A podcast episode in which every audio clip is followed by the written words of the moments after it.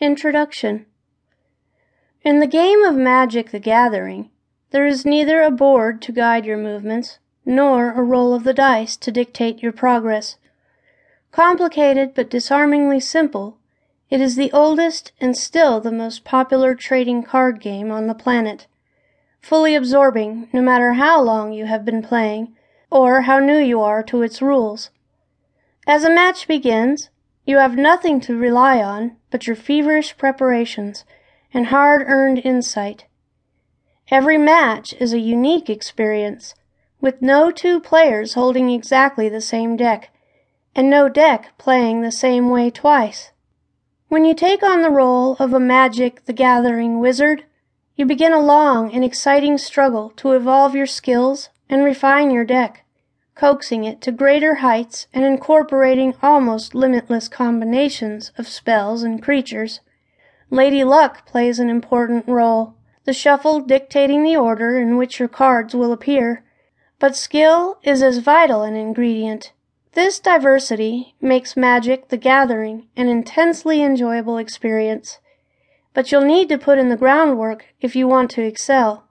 This book concentrates on the first steps to becoming a Magic the Gathering wizard, known in the game's lore as a planeswalker.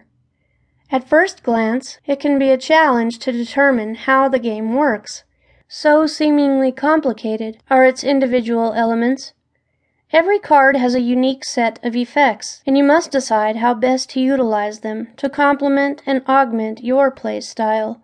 Designed and refined over two full decades, Magic the Gathering requires as much dexterity and deep understanding as any game of chess, but unlike a standard board game, no two matches will ever play out the same way. From the moment you shuffle the deck and deal your opening hand, to the satisfying flourish that leeches your opponent's final life points, Magic the Gathering may partly be a game of chance, but even as a beginner you can find ways to influence your fortunes. The stronger your deck and the better you understand how to wield it, the greater your chance of defeating your opponents. In this book, you can find advice that will help you turn an unintelligible collection of spells into a powerful play deck that will smash through an opponent's defenses and soundly win the match. We'll begin with the very basics, looking at how the game is played and what you will need to get started.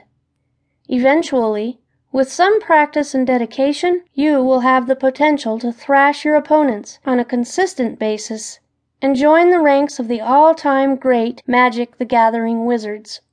Chapter 1 About the Game A match of Magic the Gathering is a card-based battle fought between two or more players, each one a powerful wizard known as a planeswalker.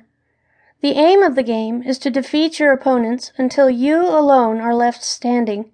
You will do this by playing the cards in your deck and through no other means, as the basic game includes no board, dice, or other augmentation. Your cards are the sole key to victory. Each player enters the match with a personal deck of 60 or more cards split between spells and the mana required to cast them. Before the game begins, you will spend time creating this deck and balancing it to be as effective as possible.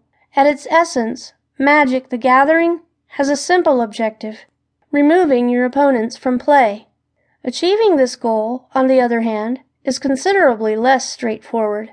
At the beginning of a match, each player deals a hand of seven cards from their deck and sets their life counter to 20. You will then attempt to reduce your opponent's life counter to zero or otherwise remove them from the game.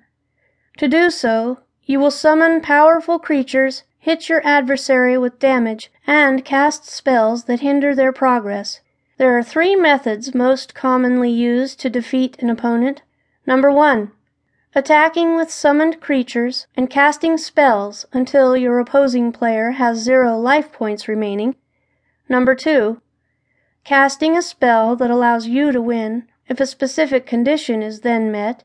For example, you might hold a card that allows you to win the match if you have a certain amount of health or cast a certain spell. 3. Removing all the cards from an opponent's library. If your opponent is not able to draw a card from their library at the beginning of a turn, they automatically forfeit the game. Each deck is designed to complement a certain strategy, and it is your role to discover which play style or styles suit you best. You will then develop your decks by collecting new cards to strengthen and improve your deck's synergy. In time, you will find yourself capable of drawing just the right card at just the right time to counter your opponent's moves and push your own strategy forward. This will require both a well-tuned deck and the experience and skill to know how to play the cards that you draw from your deck. Over the next few chapters, we will introduce the basic mechanics of the game before moving on to the more complicated aspects of play and getting you started on the process of developing your personal play styles and decks.